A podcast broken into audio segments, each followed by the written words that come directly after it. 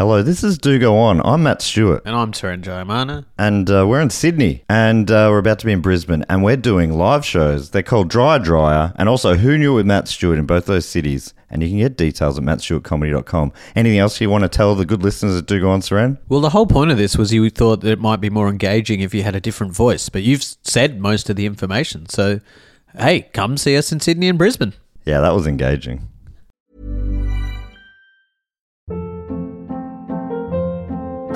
Hold up. What was that? Boring. No flavor. That was as bad as those leftovers you ate all week. Keke Palmer here, and it's time to say hello to something fresh and guilt-free. Hello Fresh. Jazz up dinner with pecan-crusted chicken or garlic butter shrimp scampi. Now that's music to my mouth. Hello Fresh. Let's get this dinner party started. Discover all the delicious possibilities at hellofresh.com.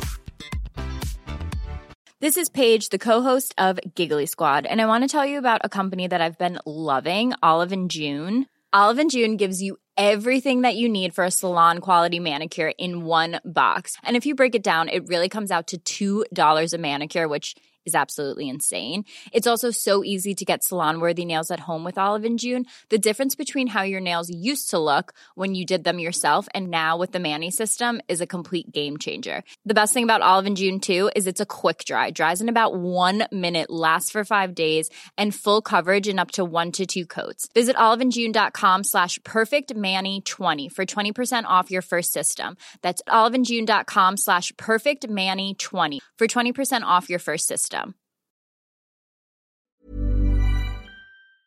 You're listening to Artifacts, a show that dives into the fascinating history of famous artworks and painters. Broadcast on C31, Stupid Old Studios YouTube channel, and the Community Radio Network. English born painter Tom Roberts helped birth Australian Impressionism and along the way created one of the movement's masterpieces. Yeah, I said it. This week, we're talking about Shearing the Rams.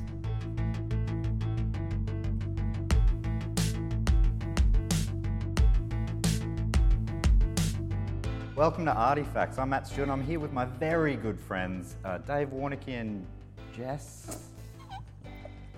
Jess. And uh, That'll do.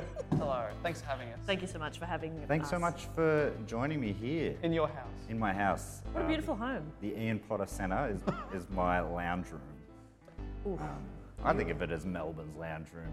Yeah. How comfy is it? It's Beautiful. Is the Yarra your toilet? No, no. The it looks my, like- my bath. So we're here today to talk about this painting, which is a beautiful coincidence as we are sitting uh, right in front of it Mm. now. you familiar with it? Yes. I can actually say that. Most of the ones um, that we've done in this series, uh, no. But this one, yes, I am familiar with this one. Feels blasphemous, but for me, no. Yeah, interesting. Well, you're going to learn a bit about it now, Dave. It's an icon. I'm loving what I'm saying. It's like an icon meeting an icon. Thanks. And magic's been made. So your name? so I'm going to tell you a bit about the artist Tom Roberts, and then we'll get on to this icon of the art world, shearing the rams. Can you tell? Great title. Yeah, it is what it says it is. But we'll start with the artist Tom Roberts. Great. Uh, he was born on either the 8th or the 9th of March in 1856. They're not sure which one. It depends on whether you trust his birth certificate or his tombstone. Ah. Personally, when it comes to births, I go with the birth certificate. Feels like that's right in its area of expertise. Yeah. But uh, the birth certificate didn't say anything about his date of death. We No, can- it we can didn't. trust the tombstone for that one. Exactly. Um, so he was born in Dorchester in England. After his father Richard died, his mother Matilda immigrated with Tom and his two siblings to Australia, where they lived in Collingwood, a suburb of Melbourne, from 1869. Nice. The first years in Australia were tough, with the family struggling to make ends meet. Tom started becoming interested in art, and by 1873, he was studying at the Collingwood and Carlton Artisans School of Design. He quickly showed promise and was awarded a prize for landscape painting. Huh? How many of them have you got? Three. Only two. Oh, Yeah. I don't have any. Don't ask me to do people though. Cannot even do stick figures. Landscapes? I'm amazing. And harder noses. Oh, don't get me started. Well, Eyes? he's done so many of them too. Yeah, heaps of noses. Nearly all of them have a nose. What about that? There's a guy at the back with a hat covering his nose. Yeah. reckon that's a trick nose I to Yeah, he stuffed the nose It's up. too hard. In 1874, he enrolled at the National Gallery of Victoria's Art School. So this part of what is now the Ian Potter Centre, NGV, he studied. Uh, It's interesting the NGV has such a long history, which is kind of cool. And there he became friends with another future legend of Australian painting, Frederick McCubbin. Oh, Ring any ah, bells? yes. He did that one there, for instance. Wow. I'm still getting over it, but I, that was a little print of that painting was in our lounge room when I was a kid. And it's so wild to be sitting near the real one. You've never seen it? Oh, the Oh, no, no, real I've never seen it. How cool. Yeah, so cool. While studying at the NGV school, McCubbin was nicknamed the prof. He loved to read, and the other students loved to hear what he'd learnt. So they called him the prof. Uh, Roberts, on the other hand, was nicknamed Bulldog. So we had Bulldog and the prof I love that, and I'm buying that album. uh, from 1881 to 1884. They were split up because Bulldog travelled to London where he was selected to study at the Royal Academy of Arts. He was one of the first Aussie artists to um, get the call up over there. While he was over in uh, London, he also spent a few weeks in Spain. And while he was travelling, he was introduced to the principles of Impressionism and plein air painting. You familiar with plein air painting? No. Don't have any idea what it was? I, Do you, have you not got it written down? I'm mean, hoping freaking will? hell. I'm I mean, well, well, Matt did that tell me actually before, but I thought that I was supposed to play along. You were going to explain what it I, was. s- I said to you at the time, like, this will give you a chance to look smart. And you Yeah. cooked it. But, but what I would have done is gone, oh, I think that's where um, when you're out in the open, you, you, you're painting a, a landscape out in the open. And you would have said, I told you that before. No, I wouldn't, no, I wouldn't have. I wouldn't have. No, you wouldn't. Now, I'm really enjoying the story of this piece, but to be honest, I don't really trust Matt and what he's saying so far. So I thought I'd bring in a couple of experts from the NGV to really set the record straight. And hello to Angela Hesson and David Hurlston. Hello. Thank you so much for joining me. First of all, I just wanted to ask you about the, the artist Roberts and where he fits into the Australian landscape.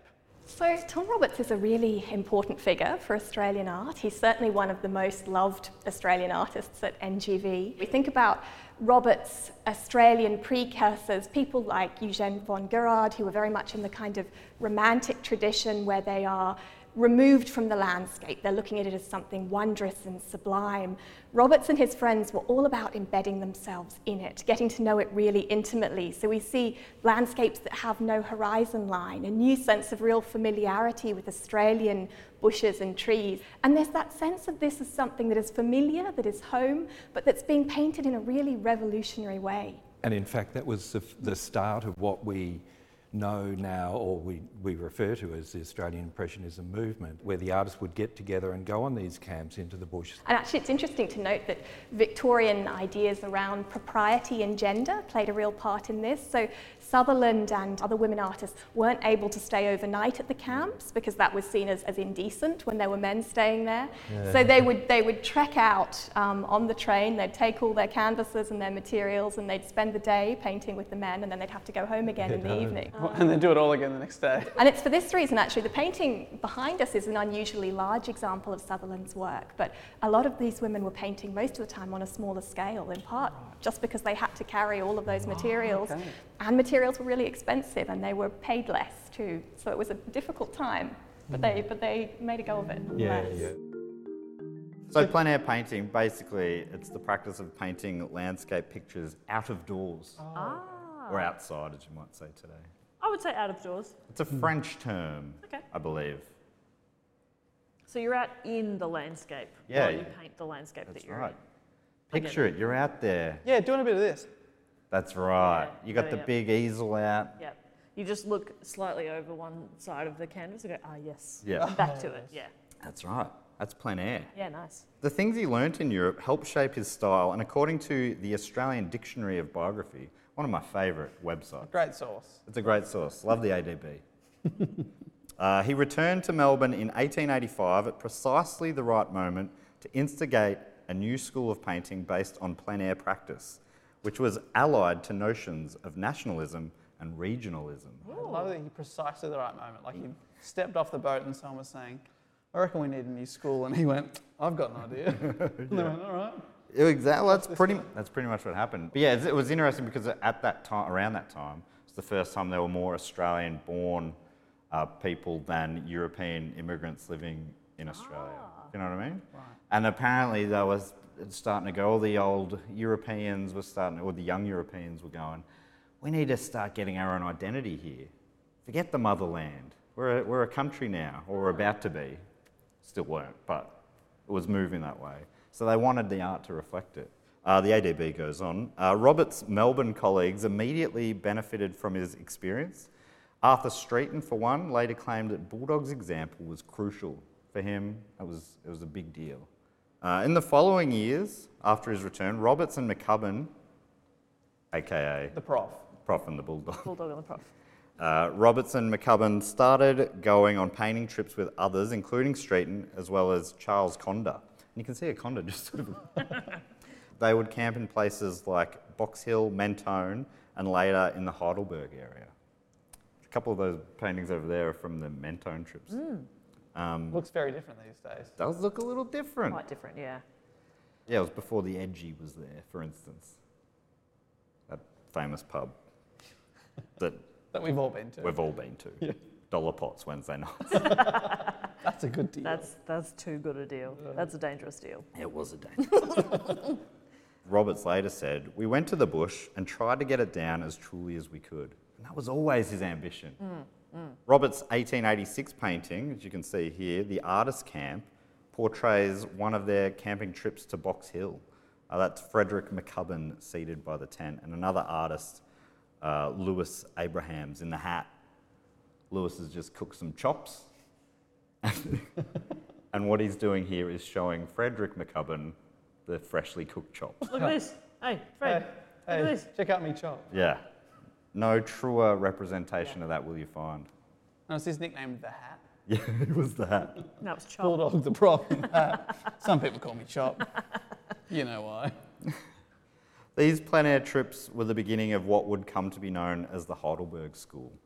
Art critic Sidney Dickinson coined the term, the Heidelberg School, uh, in 1891 when reviewing works by Arthur Streeton and Walter Withers. Since then, the term has evolved to incorporate all painters who went on these plein air artist camps around Melbourne and Sydney in the 1880s and 1890s. So we don't count. If we went there now, it doesn't. You could go to an artist camp in Box Hill now, but I'm afraid you don't. You don't make It doesn't cut. qualify. It's got it's both time and place. Sorry, mate. So if I went to, to shoot, uh, play some laser tag at Dark Zone in Box Hill, that wouldn't count. That doesn't count. yeah. Are you kidding me? Well, you come up with another thing. Laser tag can be art. You could be the laser tag Box Hill school. A lot of the artists you've mentioned, Rob's included, have often been referred to as being part of the Heidelberg School. David, can you tell us more about that term? I mean, certainly the artists painted in Heidelberg, but they painted in lots of other locations around Melbourne, but also in Sydney. So that's a commonly used term, but we like to use the term Australian Impressionism um, to more accurately capture that sort of movement. I think one of the things that was really important for them was finding new areas of inspiration. And after the turn of the century, several of them go back to Europe again. So Roberts, after, after sort of 1901, is back in London for a number of years. They're really quite nomadic. According to the Art Gallery of New South Wales, in 1889, along with McCubbin, Streeton, Conder, and others, Roberts staged the 9x5 impression e- exhibition in Melbourne, which consisted of impressions of bush and city life rapidly painted on cigar box lids. So I think it was in part because they didn't have a lot of cash for canvases and whatever. So they just reused these cigar box lids, little paintings, and they had this. It was became quite an influential exhibition. Although art critic for the Argus newspaper James Smith condemned most of the paintings as a pain to the eye. Just too small. oh, I can't. Oh, I can't see it properly. A pain to the eye. Yeah, Okay. that's pretty rough. Yeah. That's rough It's like he poked himself in the eye with a cigar. Yeah. I think it was unrelated to the art. Despite being scorned by conservative critics, this groundbreaking show reinforced the group's claim that they were creating a new type of art in Australia. Cop that, Smith, you dog. What do you know? According to the State Library of New South Wales, the success of the wool industry made many squatters and pastoralists immensely wealthy, and by the 1880s, the wool business was booming. Hey, we're getting on into wool. Mm. That feels relevant. Yeah, that's why I mentioned it. Oh, okay. According to the Wheeler Centre, when Tom Roberts painted Shearing the Rams, he wanted to create a painting that would represent Australian life. What do you reckon? Is that how you see Australian life? Yeah, pretty much. Yeah. It's like a bloody I feel my share life. house in Fitzroy to me, am I right? Yeah, my life is reflected in this painting, very much so. In 1888, Roberts visited Brocklesby Sheep Station north of the Murray River. Here's a photo of the shearing shed uh, from the NGV archives. Roberts took that himself. Wow. So this is the outside of what he painted here. Observing the shearers, Roberts drew around 80 sketches on his first trip there. A few of them uh, are still in existence, you can see. He returned there twice more to continue work on what would become shearing the rams. According to Lee Asprey, in an essay featured on the NGV website, Roberts picked out the most characteristic and picturesque of the shearers. Imagine how brutal that would have been. Yeah. You haven't Line made up, the cut? line up, fellas. Line up and went, nah. Nah, You no. cut, you cut. You're going. You've got a great personality, mate, but that doesn't come across in paint. Well, come back tomorrow in case he falls through. Yeah. Can you have a bath tonight and uh, come back tomorrow? Not in those shoes. well, a few of them aren't wearing shoes. I know, which- it's a bit of an OHS Yeah. issue. Look, This young chap down here in the no bottom protective shoes. No, no shoes at all. Nah. What do you think about that? Yeah. And the bloke over there smoking his pipe with a, a bushy beard. That's a recipe for disaster. Good to know that these are the hotties. Yes, this is the hottest of the hot. Yeah, He wanted it to represent Australia, Yes. and we're a nation of hotties. absolutely. We went through a similar process casting the show. Yeah, absolutely. They're, Should see the archives behind the Oh my camera. Um, they're, so, they're disgusting. A couple of interesting things. The shearing shed stood until 1965. It was burnt down, unfortunately, in a bushfire. But before it was burned, someone went up and reclaimed some of the panels from the walls where Roberts had actually cleaned his brushes, wiped the brushes on the, the wood from the wall. And we've got those now in, in the collection. And we've, Oh, done, wow. we've done the tests, and the paint matches exactly the paint in the painting. So we know that there is an element, at least, that he painted you know, in situ on location. He was right there. He was right there. After the shearers went home at the end of the day, Roberts continued painting, paying a couple of local girls to kick up dust in the empty shed to recreate the hectic atmosphere of shearing time. They just got paid to just kick dust around. Kick around. up dust. What do you reckon? That's a job I can get behind. But what's the hourly rate for a dust kicker? oh, I'd charge nine. Nine bucks. Yeah, even back then. Oh my God. Back then. back then. I believe the tar boy here was one of the girls. Th- What did you call him, sorry? Tar boy. The tar boy. So that tar boy was a job, I think, up, mm. yeah, they had to like patch up maybe wounds or something. That is grim. Yeah. Look, I can't believe how happy he is about Having it. a great What time. a psychopath. Yeah. I can't wait till they cut one of these sheep. I love it when a sheep bleeds. It's possible because uh, she wasn't actually a tar boy. Maybe that's why she hadn't seen the grim reality Right, of it. yeah. She's posing there in an empty room. Asprey continues. It was not until sometime in May 1890 that Roberts eventually finished the painting in his Melbourne studio. Shearing the Rams was a carefully and consciously formulated painting executed over a long period, not an informal slice of life glimpsed in an Australian shearing shed. So you might be like, oh, this is this just a little snapshot? But he, he really, I mean, there's models. He picked out the prettiest it's carefully put together. Yeah. and put together over a few years Yeah. from Soap opera. sketches to. He's cast this. It's a, Yeah. a little play. That's right. Uh, this is what uh, Neighbours was based on. That's Joe Mangel. Deep cut that one. What makes Robert's treatment of the shearing theme unique is the conscious attempt to achieve the heroisation of pastoral labour and his rendering of the light and atmosphere in the shearing shed. Look at them, they look heroic. One of the criticisms I read about that people had at the time was that they they used the old manual shears, even though like the electrical motorized or whatever shears had come in a couple of years earlier. But it's sort of it's still it's already like a slightly nostalgic I mean, look. that's what happens when it takes you years to paint something. Yeah. Stuff becomes obsolete. We don't have a tar boy anymore. That's a tar man now. Uh, when Robert showed shearing the rams in 1890, James Smith, you'd remember Oh, yeah. mentioning before, Here we go. What did he think? Uh, not only was he a, a leading art critic at the Argus, but he was also a trustee here at the NGV. And he found the painting too naturalistic, saying, Oh my God. It's a little too real. A little too real. I mean, where are the spaceships? Yeah. Where are they? I mean, I could go and see this on a farm. You're an artist, make it more interesting. Yeah. Sorry, what did he actually say? Well, he said, Art should be of all times, not of one time, of all places, not of one place. I don't know what he was, what he wants to see. But then, if, Just- if it was somehow a piece of art from all places and all times, he'd be like, I want a more specific Yeah, it's too experience. busy. Yeah. Apparently, Roberts countered Smith's criticism, saying, By making art the perfect expression of one time and one place, it becomes for all time and for all places. Basically, like, yeah, Smith? Cop that. Smith also said, We do not go to an art gallery to see how sheep are shorn. Oh my. What Okay. What does this guy go for a gallery Yeah, what does he go for? Yeah, it's everything. don't know. Just feels like he didn't like Roberts that much. I think uh, he did review Roberts favourably at some point, but yeah, seemed to have a few digs at him as well. Uh, Roberts was keen to sell the painting to the NGV, but they passed, and I think this was due to Smith's influence, as well as the director of the time, George Folingsby. He also wasn't a fan, but there were there were people who wanted it, and there were other journalists who were like, "This is great. You'd be it'd be silly not to purchase at NGV. And then you'd be like, this. People don't go to galleries to see sheep. They want to see paintings. And then someone's like, it's a painting of a sheep. Oh, well, it's too late. I've already said no. It would look silly if I called it Yeah, now I'll be embarrassed. Others, as I say, viewed the painting much more favourably. A glowing article in Table Talk magazine uh, from May 1890 wrote, The whole work is alive with action and animation.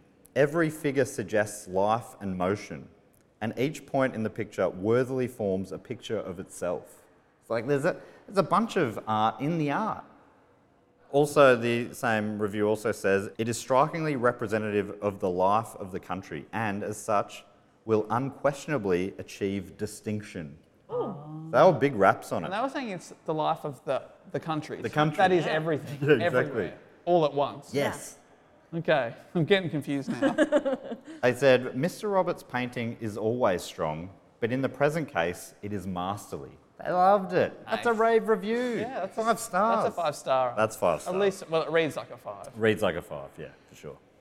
Uh, it eventually was sold privately after the NGV passed on it to Edward Trenchard, who worked in the wool industry, and it was displayed in his Melbourne office. I think also at the Paris end of Collins Street. Fantastic. And that's a big office. Yeah. In the following years, Roberts continued to focus on the Australian bush, with further paintings depicting life on sheep stations as well as bushranging. According to Art Gallery of New South Wales, his increasingly large scale paintings paid homage to rural life and pastoral industry, as the Golden Fleece from 1894, or the dangers and romance of bushranging, as in Bailed Up. You can see how uh, posed that is. Look at the poses. So there. posed. It'd be hard to get horses to pose, wouldn't it? You've Got to super glue them to the ground. That's right. Which they're, they're made of that, so it's easy.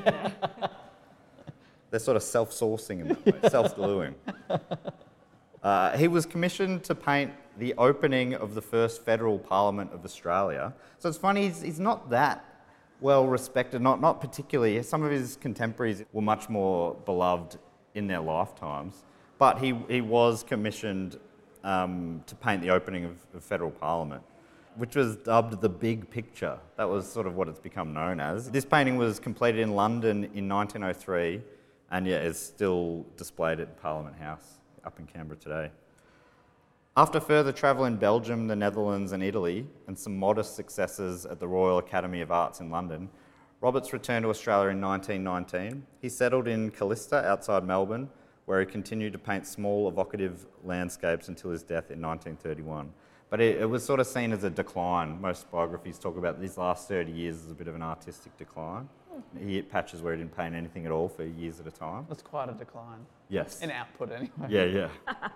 Uh, he was sort of didn't because he wasn't getting the acclaim. Yeah. He wasn't getting that much work, so he was sort of struggling to know which direction to go in, not realizing that a lot of the work he'd done he, were already bona fide classics. Yeah. So the same as as well as him, his painting was also not seen as necessarily as the classic until later. Joy of Museums describes the work as one of the best known and most loved pictures in Australia. It is a masterpiece of Australian Impressionism and an iconic representation of Australia's significant wool industry. And according to the Wheeler Centre, his image of men hard at work in a shearing station has endured since as a symbol of iconic national values like hard work and mateship, and of the characters who live and work in country Australia. In time, the painting became ubiquitous, at least to everyone but Dave, uh, in Australian culture, as David Hampton wrote in 2007. This is the picture we all recognise from school books, calendars, jigsaw puzzles, matchboxes, and postage stamps. Probably the only Australian picture well enough known to be used in an advertisement for men's underpants. It's also used in a, in a hardware ad at one point. That's how you know you've made it. Yeah. During his life, the NGV only purchased one of his works, a 1919 painting named Penelope.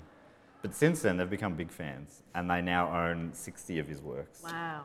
Yeah. Uh, while the painting is seen as a representation of Australian identity, it is clearly through a particularly white European and masculine lens. Uh, many artists have since subverted it uh, in different ways, an example being Dianne Jones's Shearing the Rams from 2001. Of her work, Jones wrote, I've used this iconic painting by Tom Roberts to highlight that Indigenous people were shearers too.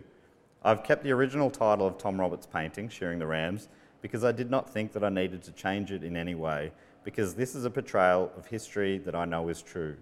My father was a gun shearer, and my brother was also a shearer. Uh, in 1979, Pam Debenham created an altered version of the work titled Strong Feminine Labour as a feminist recreation. Other works that are thought to directly reference Robert's iconic painting include George Washington Lambert's 1921 work, Weighing the Fleece, and Marcus Beilby's Sir John Sulman Prize winning Crutching the Ewes from 1987. Wow. So, this iconic Australian painting's influence has lived on for many generations after Roberts uh, journeyed out to the Brocklesby sheep station. I think it's probably one of our most recognisable paintings. Certainly, you know, it's one of our most loved. When something is set up as a national narrative, you know, when you, when you paint something as an intentional icon, which Yeah, Roberts yeah. really did, that almost kind of occupy the place of religious painting or history painting in a way, those kinds of images are really ripe for appropriation and parody, and you think, who is privileged and celebrated in these kinds of images, you know, and we think very much this is an image of white masculinity, a particular rugged version of that, that of course doesn't necessarily represent what we would see as, as the kind of national identity that we want to exclusively embrace today. Um, so I think, in a way, it's kind of inevitable that that happens to images like these. To celebrate its 130th anniversary, in 2020, the NGV loaned the painting to the Wangaratta Art Gallery, about an hour down the road from the sheep station it was painted, painted at. Keith Wise, the grandson of one of the shearers in the painting, Jack Wise, uh, this guy here, Oh, cool. um, he had drink coasters with the painting on his dining table for, for as long as he could remember. But it wasn't until 2020 that he actually saw the painting in real life, um, which you can see him doing. That's so nice. That's him on the left there. So that's the story of shearing the rams. What do you reckon? Love it. Shout out to the Tar Boy. Oh yeah, Yeah. yeah. My Tarboy's the real star, I think. Uh, second, maybe only to this ram that really looks like it's accepted its fate. Yeah. It's, yeah, it's just kind of like, all right, I let's think- get it over and done with. yeah. It's inter- It's so sad, but it's it's interesting how maybe if you're an artist, right, uh, you can just go, look, I know I'm not a big deal now, but do you just wait till I die? Yeah. Then I'll show them. Yeah. Um, that's that's that's really a pep talk for you, Dave. If I was an artist. Good artist, takeaway, thanks. Do you know what I'd do? I would fake my own death. Ah. Wait for my art to get really popular. Rada! Come back. Come back. Money, money, money, money. And that's the ultimate, ultimate artistic. yeah. performance. Uh, Exactly. Yeah, yeah. It, will- it'll be performance art. That's great. So you can't be mad at me because I was just doing art. Yeah. Do Go On Presents Artifacts has been made with the support of the Community Broadcasting Foundation and is available nationwide on the Community Radio Network.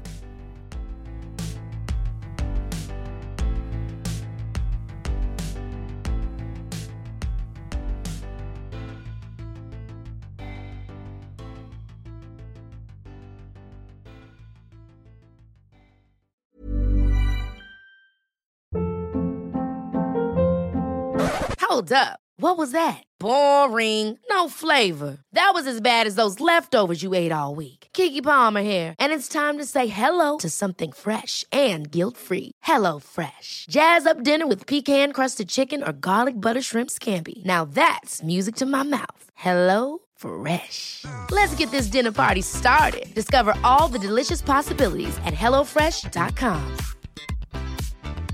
Planning for your next trip? Elevate your travel style with Quince. Quince has all the jet setting essentials you'll want for your next getaway, like European linen, premium luggage options, buttery soft Italian leather bags, and so much more. And is all priced at 50 to 80% less than similar brands. Plus, Quince only works with factories that use safe and ethical manufacturing practices. Pack your bags with high-quality essentials you'll be wearing for vacations to come with Quince. Go to quince.com/pack for free shipping and 365-day returns.